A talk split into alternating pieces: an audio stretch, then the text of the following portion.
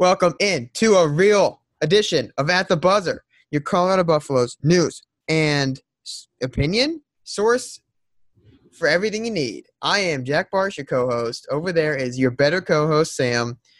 I'm hyped, I'm amped, and I'm just going for it today. And I don't even know what we're talking about.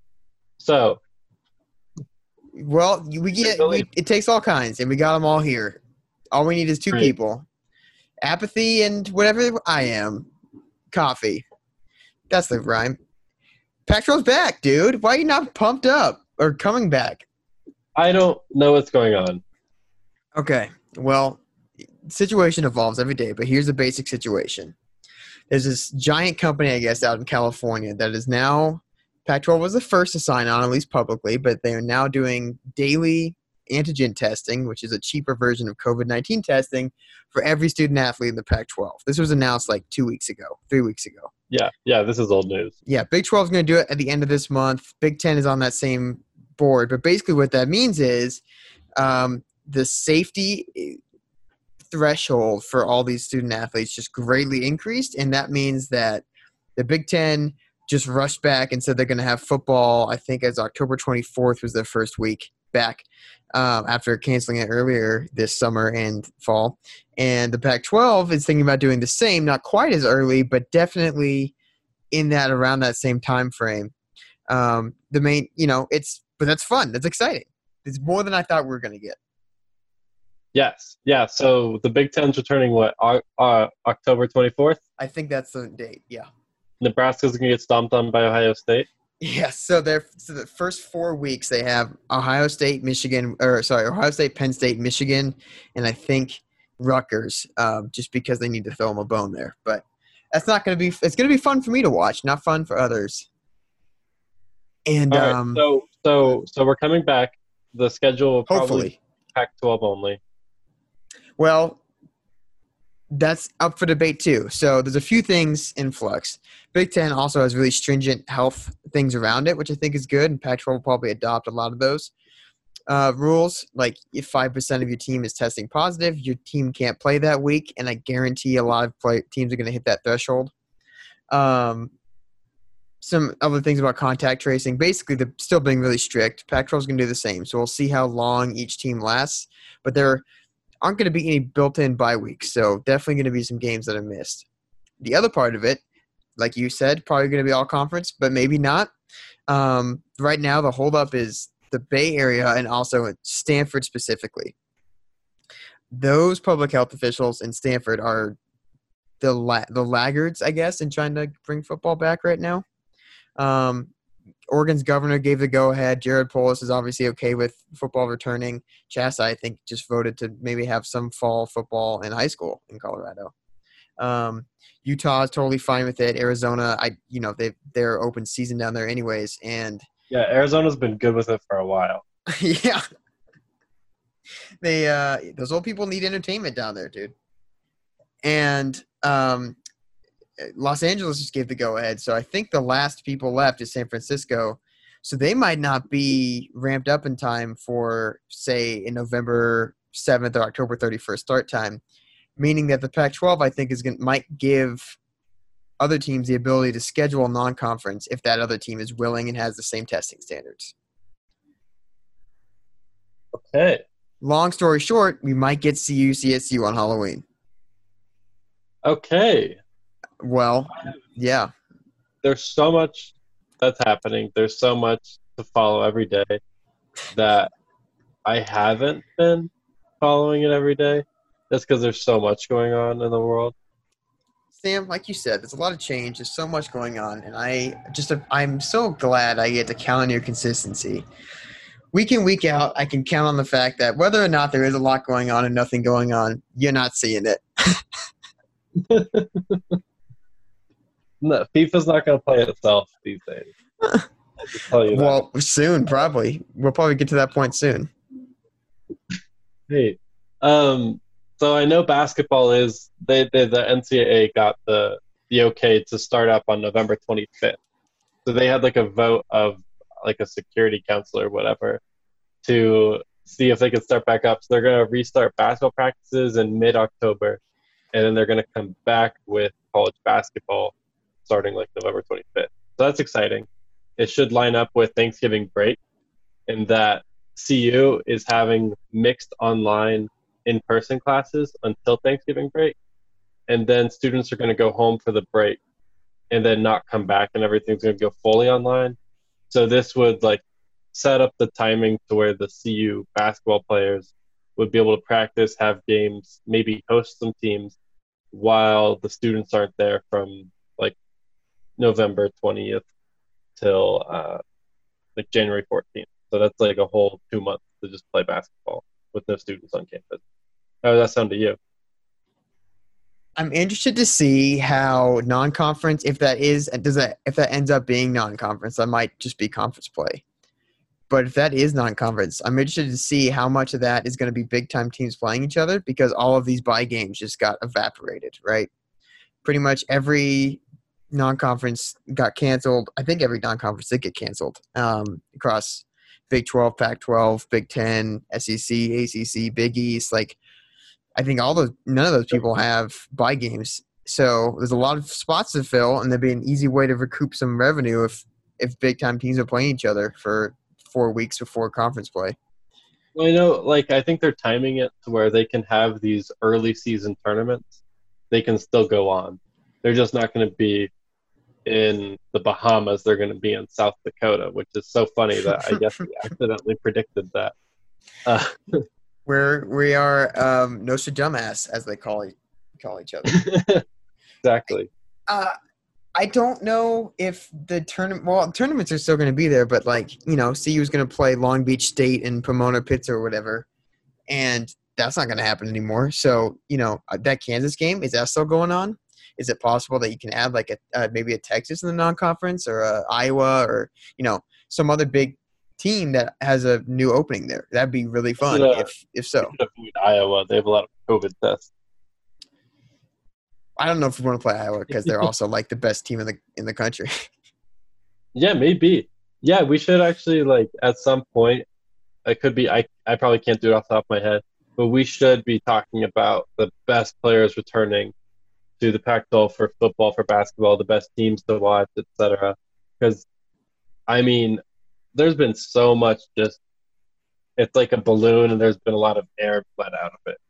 With especially football, with like the best players all leaving school, like Penei Sewell just signed with an agent, so he's just not coming back. And it's just like we filled out our preseason All-American team for football, and we were having to dig through, like, it would be third-team All-Americans that we were putting on the first team just because so many players have left. There are 2 Wake Forest players on our list, including honorable mention. That is insanity. That should never happen. No, and the guy who, I think, let me pull it up. I think Carlos Basham left school, and that's why he was an honorable mention. No. He's still he's on the starting lineup, but yeah, I did not care. No, yeah, he's still there. I mean, I don't care either. But, yeah, we had to go – I think I penciled in 9 starters on defense, and I had to replace 9 people I had put on first team because they all left school. It was like everybody except Marvin Wilson, Dylan Moses, and Derek Stingley. Well, it looks like we can start spinning up the season preview content machine pretty quick, which is always super fun. It's just, God, it's just what a relief if it ends up happening. Have something in this year, I guess. Like, even if it's 1 month of football or, you know, a week of basketball, that'd be nice. Yeah, no, I mean, I'm really excited. Like, I mean, I haven't been watching any college football because I just haven't. I mean, I work on Saturdays, and I just haven't really had the energy, I guess, to watch ACC football. I've never really been interested in it. But I'm really excited for CU, for the Pac-12, for everything that I'm actually going to be watching. And, I mean, it helps, too, that the SEC is going to start play this weekend. Sure, but none of these non-conference, these early season matchups have really been that compelling, anyways. I mean, the most fun I've had watching it was Texas State 2 weeks ago, and good Lord, I should know the name of the team they were playing. Central Arkansas. Neither of those. I don't think. But anyways, it was a crazy double overtime game. It was just like, this is what college football is. A team that's terrible playing another team that's terrible, and it was a fun game anyways. It was UTSA. Ah, that makes sense. That was nice, but that was really it. And it's, I don't know. I didn't realize how much of my fandom, my college football fandom, I love the sport. I didn't realize how much the sport was based off of how much I loved, like, watching CU football. Even if they weren't playing on a bye week, just knowing that they were playing elevates my level of caring, and knowing that's coming back, he's already done that. I think I'm on the flip side of where my whole fandom of college sports is entirely through CU, and that I truly don't really care about college sports other than CU, and so it's been really like I say this, like, I feel like I'm not even a college football writer editor this season because I'm just not paying attention because I only pay attention because of CU.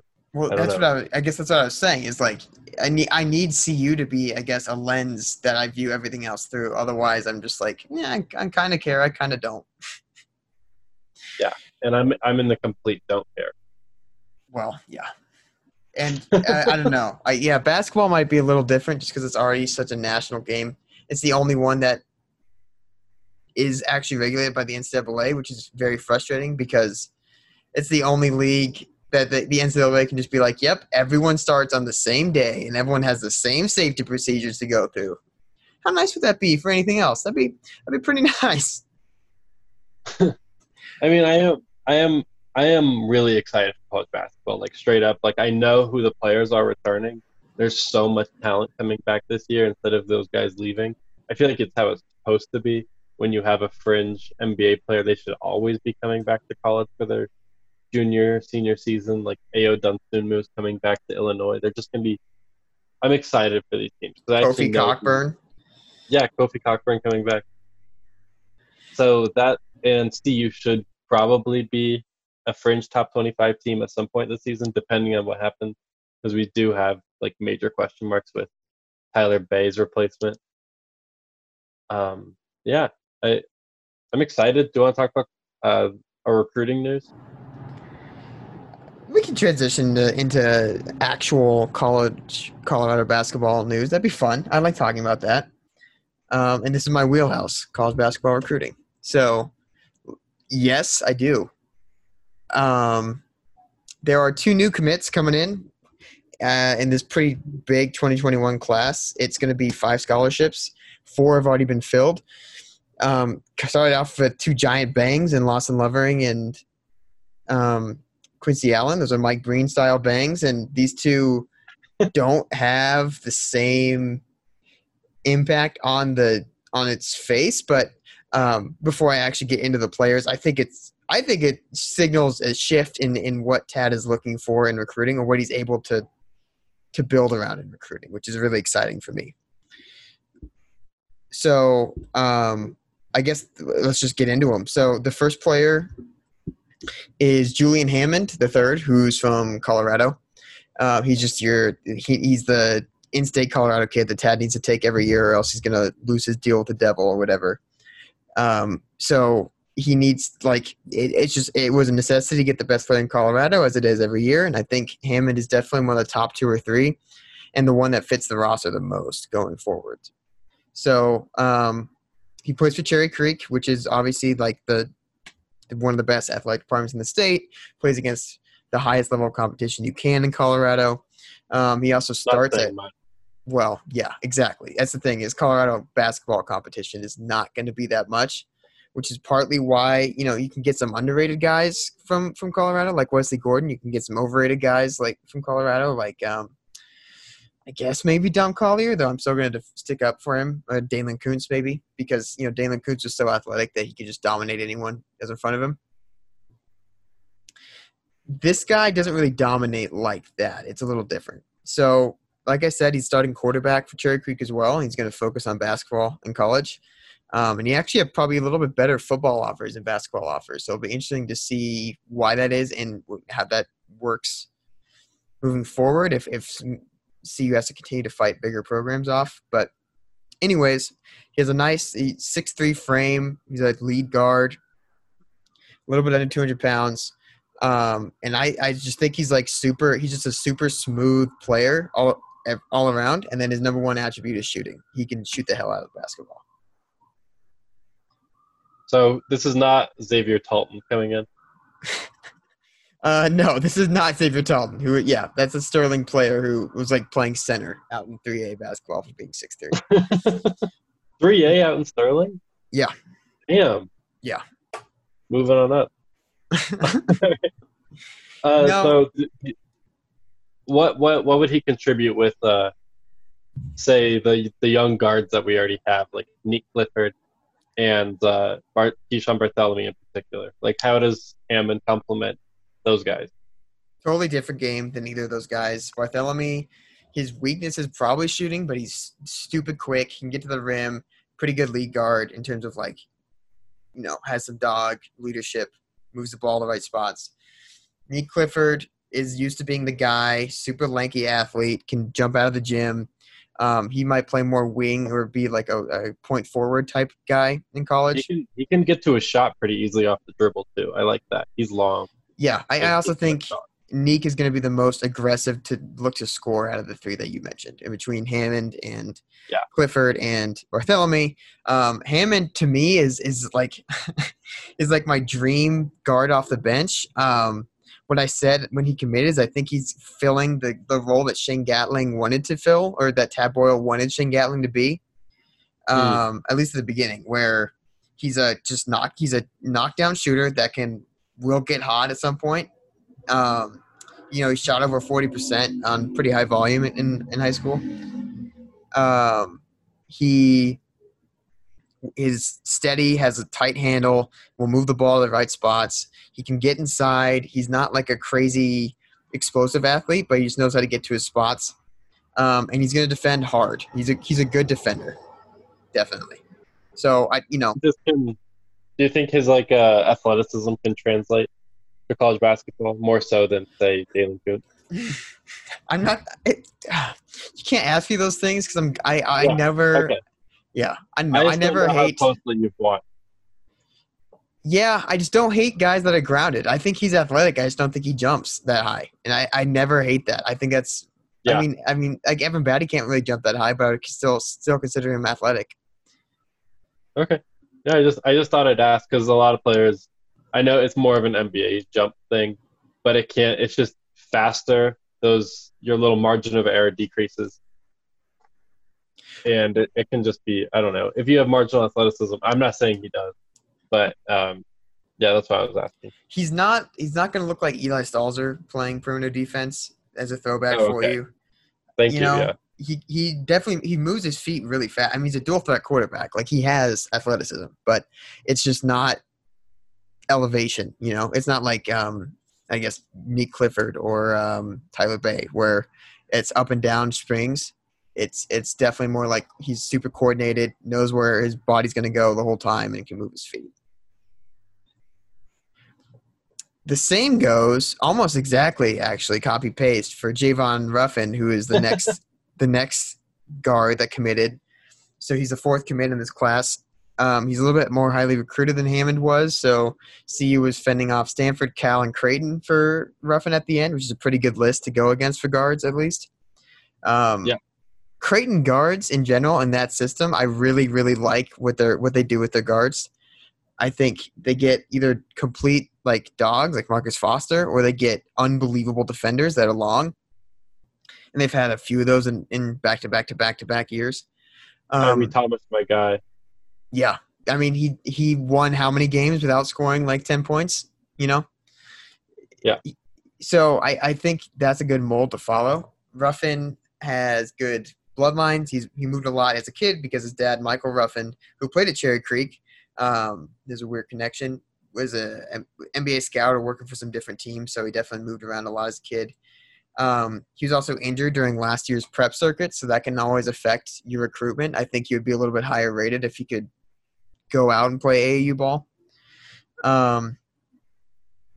Beyond that, he's still pretty highly recruited. He's playing a prep school year, his senior year in Arizona.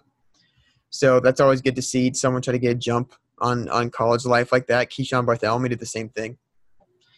And I don't know. He's I think he's more of a traditional Tad guard that you're going to see. He's super tall. He's 6'6". He's super long.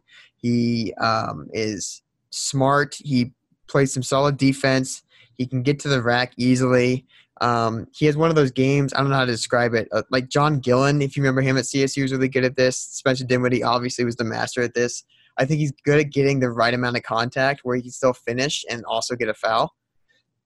You know, I think he's slow enough and big enough where he's going to get hit and people are going to get called for that, which I think is an underrated aspect of guards. Like being able to draw fouls consistently at the end of games is almost the best offense. I don't know. Yeah, no, I think you hit this pretty hard. I'm not going to act like I've been watching either of these guys play basketball. I just know that CU has been – I think that this was Ruffin and Hammond were both pretty much going to come to CU this whole time. Like all summer I've known that these two were going to come. It was just a matter of when they committed. Yeah, they both. I mean, Ruffin has been in target for a while. Hammond, you knew that Tad was going to take a Colorado guy. So these aren't surprises like maybe Quincy Allen was, but they're still. I mean, the class is 15th, I think, on Rivals, and it's 27th on 247. It's a good class. Yeah, I mean, yeah, you have Quincy Allen and Lovering, who are like literally two of the top 10 recruits CU's ever had. I think even Javon Ruffin, if he has been underrated because he missed time with an injury and hasn't played AAU, you can see him be underrated for that exact reason. It's just availability. It's like Dominique Clifford didn't start rising up draft boards until he went out on the AAU circuit and just started dominating kids this summer before he committed to CU. And it's the same. It's similar with Hammond because Hammond was doing football training for most of his career, and that was his focus. So we don't really know what that's going to look like, you know, that he could be similarly underrated. Yeah. And there's a long history of two sport or three sport athletes choosing to specialize in one for the first time in their life and then really improving very quickly. Like Donovan Mitchell on the Jazz was a baseball player full time until he was 18 and went to Louisville. Anyone who's watched NCU football for the last 4 years knows that Stephen Montez was discovered, or Mike McIntyre watched Stephen Montez play basketball and do a 360 dunk, because that was mentioned literally every single game. You need multi-sport athletes, man. Yeah, I mean, it's latent potential. So, I don't know. The main thing I wanted to talk about, I think that's really cool about this class is – the way it's constructed, you can basically make a starting lineup depending on what the fifth spot turns out to be. But if you look at it that way, the fifth one, they're probably going to wait till spring to see if they can get a transfer or a late riser or something like that. All four guys, I think, are good basketball players, more than they are good prospects. And I think that's really an interesting shift for Tad. I think for a long time, Tad made his money getting prospects that other people didn't want to try to develop and developing them. And I think that worked out pretty well. But I think this is an interesting shift of maybe he's comfortable enough in this recruiting staff's ability or something shifted where he knows he can get guys that won't take a few years to blossom, like a George King or Wesley Gordon or, you know, I think he's comfortable getting guys that are already pretty well developed as basketball players, and then also, you know, they have upside potential. All four guys can shoot the shit out of the ball. All four guys are willing and good passers, and all four try on defense. And I think that's like a really good base for the future of the program. Fun. Yeah, no, that's really good. I didn't even think about how these all connected with each other. Just because I've been thinking of Quincy Allen as like a ready-to-go small forward who's going to play major minutes right away, whereas I think Hammond might take a little while to develop. But, I'm really excited of, like, having all guys who are able to shoot and put the ball on the floor and create. That's so important. And then you add on top Clifford and Bartholomew, who are just, like, ridiculously – I don't want to say ridiculous players, but, like, I'm really high on both of those guards. I mean, those are both insanely good athletes, I think. They're both really explosive, but they also – that's not the whole – that's not their game. Like, their game isn't just explosive athlete. Bartholomew's a willing passer who's also a pretty good driver to the rack, and obviously Nate Clifford has a lot of – he's a really smooth shot. He has a lot of scoring potential.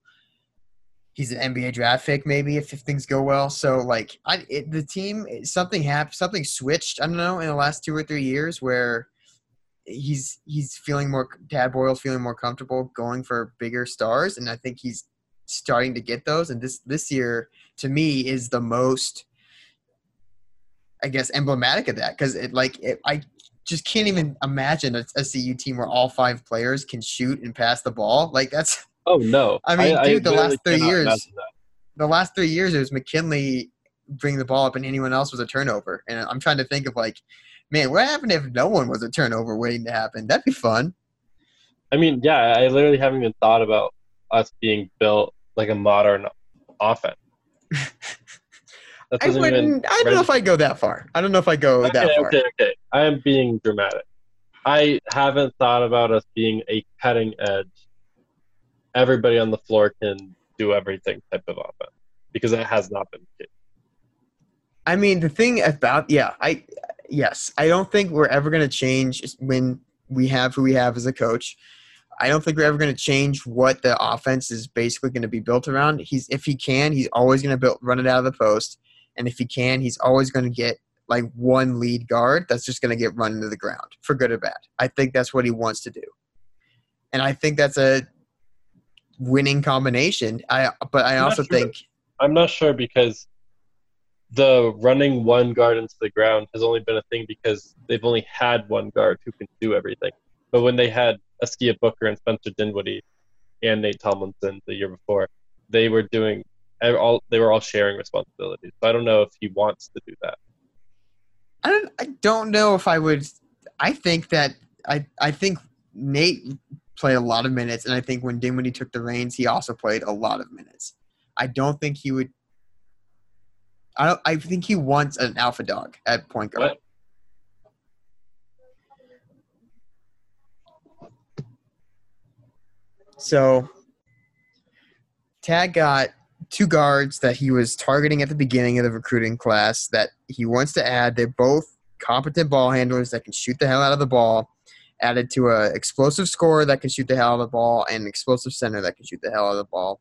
I think I love this class so far, and if he can end up getting I would love a bruiser talent, like maybe a transfer, someone that I don't know what you'd call that body type, maybe a Torrey Miller body type, Romello White body type? Yes, there. Thank you. Perfect. Romello White body type. Someone who just carves space. Uses his ass to move people around, you know? Just someone who can be big.